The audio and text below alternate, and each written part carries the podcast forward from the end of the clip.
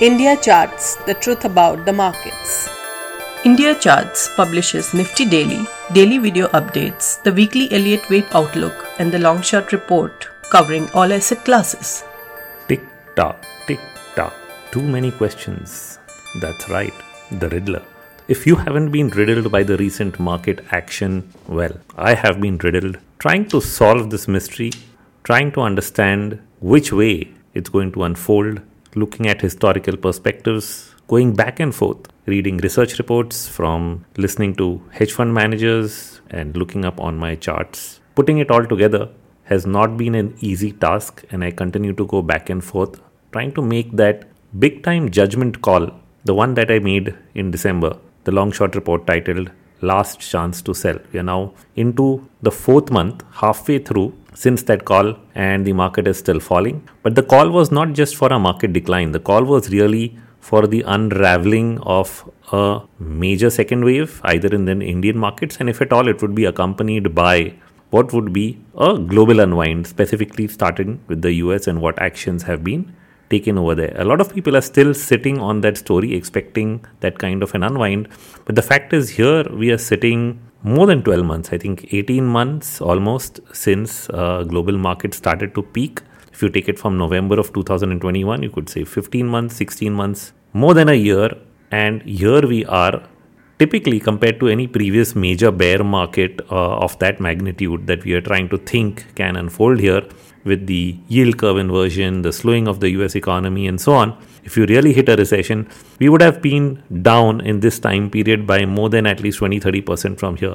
And if not, at least with all the news flow that we've had in India with the unwind of the Adani story and now the global banking crisis news, a lot of which usually comes at the end of a critical period, a major sell off, a major bear market. In the last stages, you hear these kind of events, closures, shutdowns, scams, and scandals.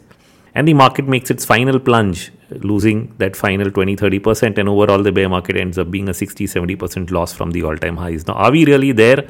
The answer is 12 months running, we are not. So, what really happened, uh, you know, after that December report, I had to write something in January called a new normal. And why did I say this is a new normal? Because I started to wonder based on the feedback loop has something really changed?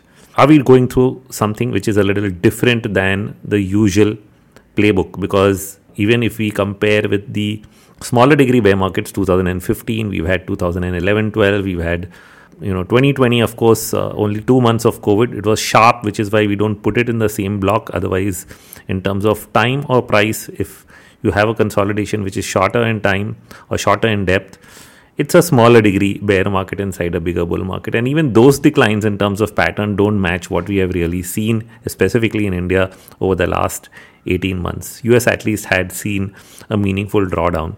Now, after that drawdown, if it had to continue, it should have by now broken, uh, you know, its recent lows, especially the December lows. And here, after all this news flow, we still have not done that. And so that should really get you questioning if uh, you know even if this is a bear market rally in the US, is it a smaller degree uh, you know bounce or is it a larger degree bounce? Can it be something something some other kind of you know pattern forming a more complex outcome than we really thought? And what if we are really postponing the eventual outcomes by six to twelve months, which can also create a huge opportunity or room in between for different things to happen than the usual playbook. I mean, it's easy to say, well, uh, the yield curve is inverted, you end up getting a recession, Fed pivots, everything collapses, final low in place. And that is the theme and playbook that I was referring to till December in all of my podcasts. So, what's really changed? What's changed is that nothing that has happened in the last four months is following that playbook. And so, going back and forth, like I said right at the beginning, I've had to read, listen, think, watch the charts, and try and understand what may be really happening here. And if even it is something that uh, we are not at that destination yet and uh, you're somewhere in between then the market start doing something differently which means we have to pay attention to the shorter term cycles more closely than the big picture and try to you know overlay a big picture and expect it to follow a certain predefined model and simply go with what is happening right now. And so in that sense uh, what it would actually look like is that a lot of this bad news has come and gone and who knows is it really discounted uh, if we actually go by, by the model which is the bond equity commodity model Uh, the bond markets peak first, commodities later, uh, last, and equities somewhere in between. We've seen the peaking cycle happen in that pattern. Will the bottoming cycle also happen in the same way? Logically, mostly yes, but all the times that it did, at least in the last two or three cycles, it was not with an inflationary boom bust environment. In fact, it was also it was also if you put it, uh, you know, parallelly along with Fed policy. We of course, when we say bond market, we are simply looking at the bond yield, and surely bond yields started to rise far far ahead in fact right after covid maybe within 6 months they started to rise as they do because equities are going up uh, bonds have already bottomed before that so bonds start to rise and then they peaked out and started to fall way way early you know and so they started to fall equities went up for another year despite uh, bonds falling but more important than that is that the Fed did not follow that uh, playbook. You know, they didn't really raise rates on the back of rising bond yields, which is something they did even in 2005-6. Right, once the market started to recover, they started to push rates back up from the two percent lows that they had really brought it down to post the Y2K bubble, and uh, raising them, they slowly pushed it back up and then after some point of time it broke uh, the housing market and you had the housing bubble unwind. So that's how it's always been. The fed just followed the market followed the bond market and moved rates. But that's not what they did in 2021 they simply waited longer. I think if anyone in hindsight will say where was the fed's mistake? They'll say that they probably waited too long uh, to stay with the course stay with the cycle this time around. Uh, they just didn't go into the hiking cycle along with the bond market and having delayed that what's ended up happening is we actually seeing some correlations happen slightly with a lead lag which means usually if markets had to, had started to fall because of rates going up uh, by now you'd already be in a recession and you'd have rate cuts, you would have the pivot and the stock market fall into the final lows because of the recession itself. But here we are where the Fed didn't raise rates even till the point where the market had peaked and started to roll over. They only started hiking rates after the market's already falling, which is aggravating the bond sell off and equity sell off, which is why 2022 is going to be remembered as the year when equities and bonds fell together after a very, very long period of time.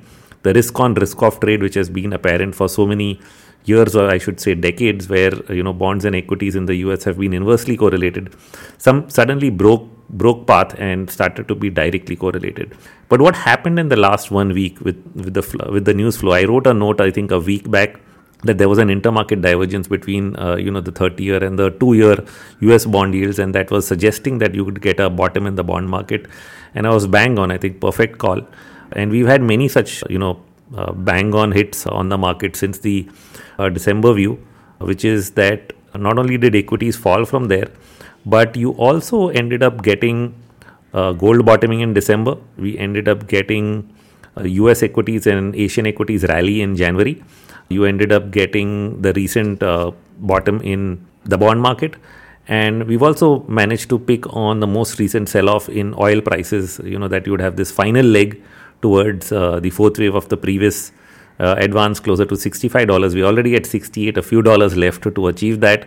And so a lot of these things have actually uh, followed the playbook, including the bounce back in copper to the 61% retracement point and so on. And I can keep ranting. The only thing which didn't happen, which was the big breakaway, was that Indian equities in January did not rally along with the world. And I think that sort of got me caught off guard because I would have thought, well, every up and down move, even though we may have fallen less and rallied more than the US through uh, June, July, August, September, we've always been on the same side. So it's we've always rallied more when US equities were rallying and then fallen less when they were falling, and in that sense outperformed.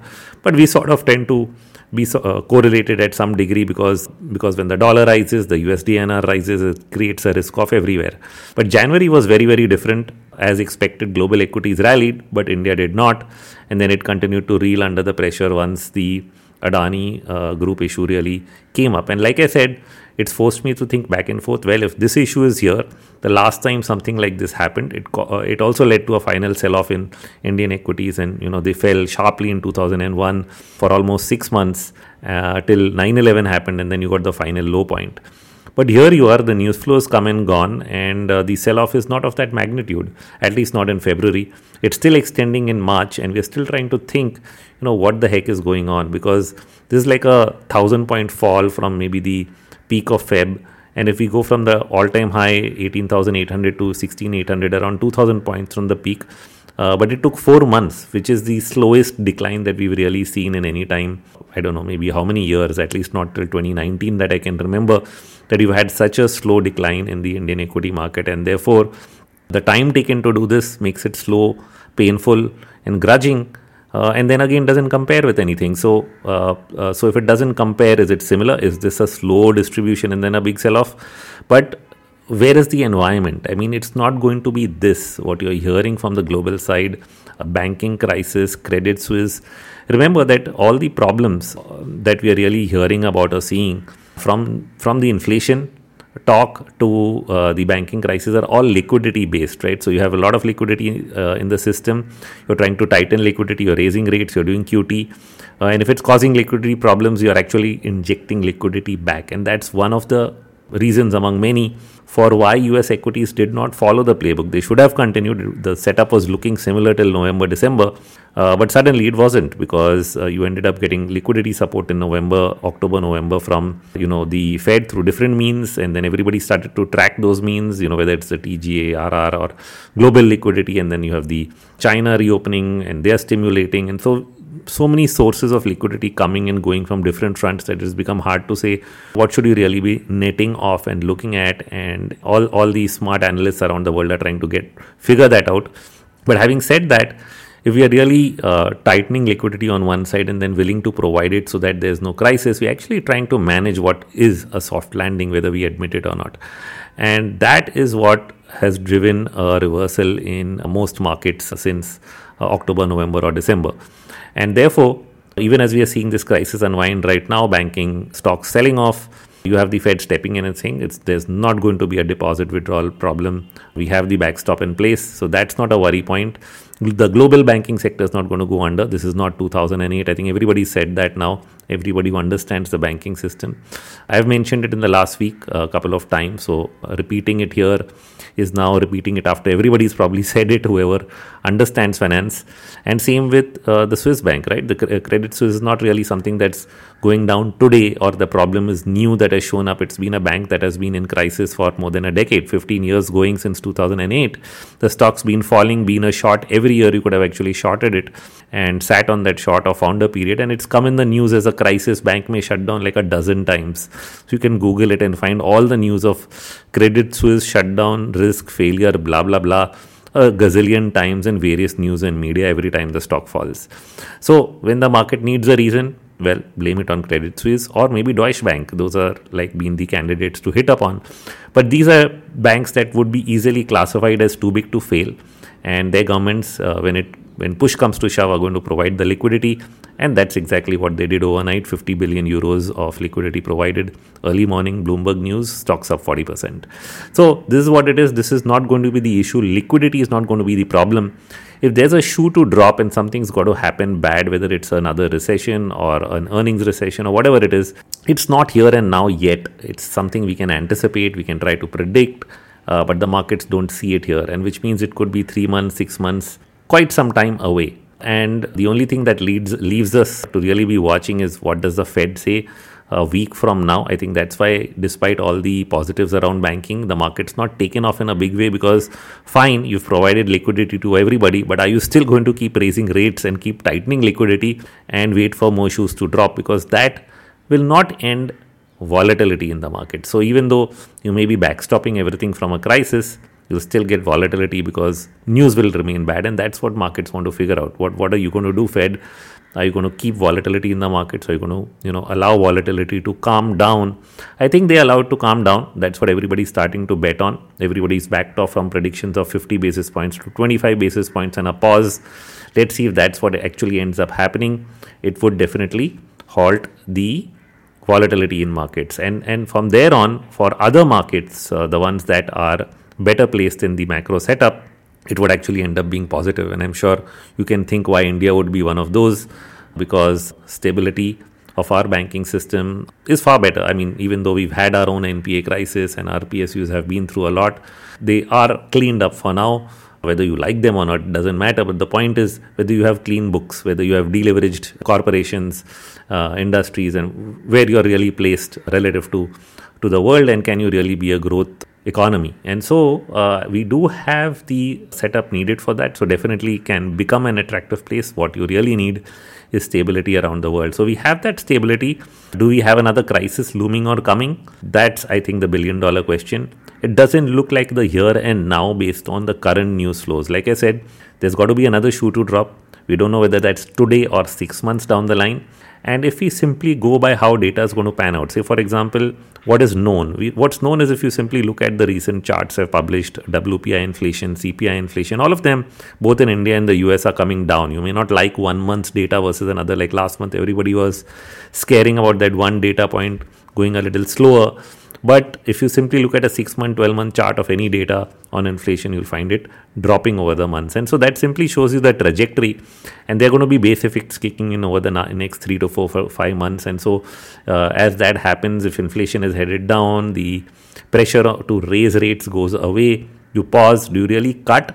is a judgment call that the Fed will have to take. Do you really cut would be based on whether the economy is really slowed down in all aspects, whether the reopening of the world economy is uh, in place and you don't have those supply bottleneck issues again you know moment you let go uh, you get th- that kind of inflation back. You shouldn't get inflation which is based on supply bottlenecks. Now if you get some other form of inflation yes you'll have to deal with that. And that could probably be the next shoe to drop then because if it's not going to be based on the current liquidity cycle because you have that under control it's got to be something else. It's only going to be if inflation goes out of control in a second cycle, which means you cool off this cycle over the next six months. Uh, and if at some point, if you feel comfortable and start cutting rates, will you actually end up reflating uh, the world economy into another inflationary cycle? And uh, will that require you to really chase inflation with rates? And that's something we don't know today.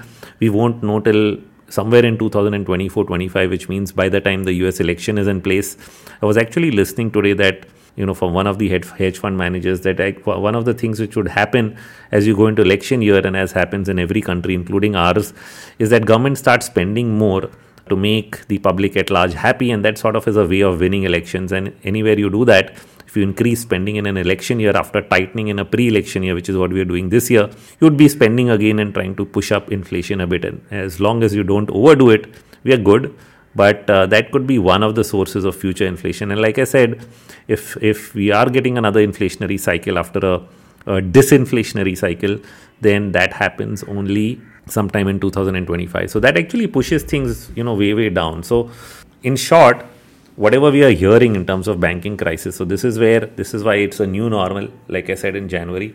Uh, it's nice to talk about big crashes but it's not happening. It's like we are seeing a few hundred points go here and there but what is the trigger? What is the what is the unwind? Where is the credit crisis? Where is the uh, you know shutting down of the economy? It's not happening. And so till that till we really see signs of that i think we are surely throwing darts in the air. And a lot of correlations break. So like just like we saw equities and bonds fall together in 2022 we would have thought that both of them start moving uh, up together. So I, so when i called the bottom in the bond market i thought that's what would happen but the bottom in the bond market has come on the back of the banking news, you know, negative banking news. And so it started to look like the risk off trade all over again. Bonds went up, equities went down for the first few days of that trade. And it suddenly looked like, well, what was correlated has now again gone back to the inverse relation that we had two years ago. Now, if the inverse relation remains, yes, we have a problem because bonds keep rallying and put pressure, downward pressure on equities, then surely we have a problem and, and we'll figure that out in the next uh, 10 days. I think uh, we'll get clarity of that as we get closer to the Federal Reserve's announcements. But uh, like I said, if we are behind with this banking crisis, if nothing more is really going to happen right now, then we are talking a different tune. Then we are saying that the risk of noise that we were really seeing is, is behind us. It was just for a few days. But just like bonds and equities fell together uh, because of the delayed action of the Fed in the inflationary cycle, it's possible that both of them actually go up together. And that's something that few are anticipating. Uh, everyone started to think that, that you know, uh, because there's been a history that every time the Fed pivots, and it's the pivot is usually because the recession hits, uh, because they were raising rates, which was the cycle the last few times. I'm just starting to wonder can there be a change to that cycle? Because recession is not coming okay we do see a flattening of growth but not a big drop. And we are providing liquidity to make sure that nothing falls apart. So in that scenario uh, if instead of going into a steep recession you might just get a mild earnings recession 4 5% earnings drop is what we've seen in the last quarter for us equities. And in India, we've actually seen growth slowing uh, in terms of pace from the previous quarters. And with that, what we'll have to start looking out for is whether that trajectory can change. Now, of course, falling bond yields in the US can also mean that pressure on interest rates in India actually uh, come off. But uh, here's the trick part. Now, just like I spoke about uh, the breaking of correlations in the in the US, when we look at the correlation between say the bond market and the currency, slightly more medium term, we'll actually find that when rates go down, the currency weakens, and when rates tighten, the currency is a little stronger than you, uh, than it is typically. Now, of course, because uh, recently we've seen both yields and the currency that is USDINR going up and bond yields going up together for a short period of time at the height of this crisis, it may be fair to think that both can even drop together. It has happened before.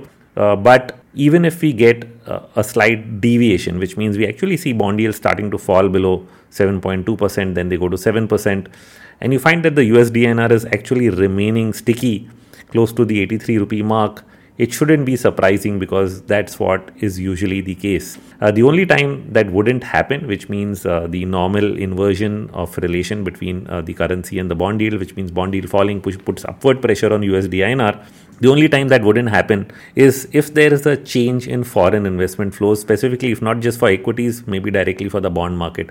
That's an environment that hasn't changed for a long time. We've seen selling by FIIs, FPIs for a prolonged period of time. In fact, for years now, there have been outflows year after year. There are some months that end up being very good, but on a year on year basis, also, we've seen net outflows at times uh, because some parts of the months they just end up selling. Now, a bigger reason to understand that, I think a lot of people have asked this question, no perfect answers, but even for some time if that changes given the markets have fallen if uh, you know money flows into either our bond market or equity markets you have a scenario where USD USDINR also drops and bond yields also drop. Because like I've been posting both have triangular chart patterns uh, both are showing multiple highs at the same level. Uh, we are still watching as to whether those highs hold and we actually break the lower end of this range. We haven't broken either side so you can debate it either way but uh, both breaking on the di- downside at the same time uh, would only happen if uh, you know you had a setup of that kind where you know money flows strongly into our markets and yields are falling at the same time which i think is very probable if the scenario which i am thinking about really comes into play. It's not just a global reflation. You have a weak dollar. The dollar has actually peaked in 2022. And because of that, you might actually see the currency market strengthen, which is the rupee strengthen. And you can simultaneously get that with uh, you know weakening yield. So if bond yields fall in India, basically what you get is uh, falling interest rates stimulating uh, demand, something that uh, that has been tightened, and that would again start to reflate uh, the growth cycle, trigger people to go out and spend, and you have that entire boom kicking in on the back of falling interest rates and uh, you know fresh money flowing into India. So that is, I think, the the big theme, the big possibility. All of these things need to be proven. The main point I'm trying to say is that on the crisis side, the opposite should have happened and is actually not yet happening. Three months into this decline for uh, Indian equities, we aren't seeing the currency market either break out beyond 83. We aren't seeing bond yields break out above 7.5, and that keeps crisis within bounds. You know, so so as as far as it looks like crisis, the macro is not really confirming that it's actually uh, diverging. And when you get these kind of divergences, it actually signals that something is about to change at some point of time, and that is something you need to keep paying attention to and not lose sight of. Okay, one final thing uh, that I'll get into before ending this podcast is, uh, you know, last week I actually wanted to record record this earlier because I actually sat down listening to the entire reply that the Federal Reserve was actually giving to uh, the Senate. You know, something that I've never done before. This is the first time I actually sat down and listened to this this discussion because I always think it's not important to us. Well, they're going to say the same thing that they say in their main meetings. They're only going to reiterate it, which has mostly been the case but you know, with the whole world so much on a trigger as to what's going to happen next, is it all falling apart? Is it not? What does he think? And I think that's what even the emotions or sentiment were really in the Senate because they asked him some really tough questions. Uh, on one point, he was almost asked to, you know, whether he expects, uh, you know, his policies. In fact, they said your policies by themselves state that what you do in the past would have led to unemployment really shooting up to, you know, 8, 9, 10%. And if that's what your uh, measures are going to lead to, then how is it any good uh, what you're doing and maybe we need another governor? They actually said maybe we need another governor. I was pretty shocked. That was a statement right in the senate back to him that you know this is not what we want. We don't want a situation where hiking rates results in huge unemployment just because you want to achieve a certain objective. And that takes me to another point, uh, you know, that was coming back to me from my brother, and also a week back somebody tweeted it and uh, you know tagged me on it. Uh, there was an article which was mentioning that well, if consumption is really the problem, you know, so the problem is not really uh, is it really too much liquidity? Is it is it the manufacturing sector? US actually imports most of its stuff from out uh, from abroad, so it doesn't really manufacture that much. And raising rates, hiking the way they are, really end up hurting the manufacturing and corporate sector when what you're really trying to do is slow down consumption from the excess liquidity and free money that you've really given out to savers who are spending and creating more demand than there was supply. And of course, there were the bottlenecks that were putting excessive pressure on that. So, definitely, you don't want a, a repeat of that. And if there's some way to stop or slow down the consumption side, why not only focus on measures that could actually reduce consumer credit from expanding rather than simply raise rates on everybody uh, who doesn't even impact uh, inflation? Uh, now, of course, inflation this time has been widespread. It's not just CPI, it's also PPI. So, uh, we cannot really say that's only one part of the equation. But this was a thought. I mean, can there be another way to manage this situation? Well, in any case, maybe uh, the Fed thought not but can it really then continue down the path that it is doing? Because it will cause a lot of damage. We've already seen that play out in terms of the banking problems from the current uh, hiking cycle, which takes us back to what they said in December that, well, there are lag effects and we really need to watch the lag effects. And this is one of them which has come in. So that, that gives them a lot of reason to pause, whether with or without a rate hike, maybe a 25 bips and pause because they need to wait for lag effects. And that could be the reasoning they would use for that pause. But the other thing uh, which he said very clearly is that he's not targeting deflation. You know, so Jeremy Powell was very clear that he's targeting disinflation, which essentially means keeping prices from going up, which means they can be stable, they can stay at the same level. Remember, this is what I've been saying about the inflation uh, cycle that you know you can have an inflationary recession, but do you really want prices to come down? You know you want prices to just stabilize you know and which means that the repricing of the economy has already happened. And if that is true then you're really not looking at nominal gdp collapsing because of falling prices. You're simply looking at it stabilizing at a particular higher level and then once the base effects kicking and you get y on y inflation coming down you can continue to grow from that higher base and so that is what disinflation is so that's sort of what i think i concluded is what he's trying to say uh, that we are targeting disinflation and not deflation.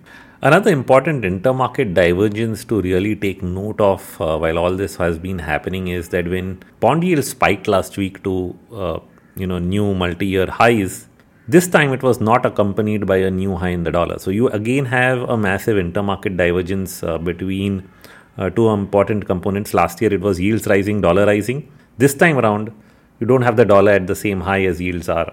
That is a big change in how uh, these two markets are really behaving. Uh, remember, intermarket divergences often precede uh, potential turning points. They, do, they are not a timing tool, it's not like tomorrow morning, but they tell you something about uh, what's coming uh, ahead of us. So let me conclude this is not your 2008 crisis. We are not going to get the same kind of credit problem, banking shutdown, bank runs uh, are not the way of the future but there is just one final thing after the Fed meet which might still create volatility in the markets, maybe in June or July, and that is going to be the US shutdown, right? The US government shutdown. Of course, it has a history. They've always postponed uh, postponed it. They've raised the debt ceiling time and again and again, but it does result in some near-term noise that well, we don't need to do this. We need to, you know, slow down. You need to cut expenditure, and then they raise the ceiling and then move on. It's a nice debate, gets a lot of attention once that attention seeking is done, usually ceilings raised, life goes on. That's what's been the past. Will it be the same this time? Will it be different? Will it drag on a little longer than usual? That could be a volatility point going into mid part of this year. But between now and then, markets are in the short term going to respond to what the Fed is likely to do next week. Most of the other news, I think, is now sort of discounted. You know, our markets also have fallen quite a bit, and it'll be interesting to see how all world markets uh, you know now behave that liquidity is being uh, you know put in place to backstop the banking sector the last one to talk on it is going to be the federal reserve governor that's all from me for today thank you Nothing in this podcast is investment advice. Views on financial markets are in good faith to expand your understanding of how markets work. Please consult a registered financial advisor for the same. And yes, please share this podcast with everyone you think can benefit from this knowledge.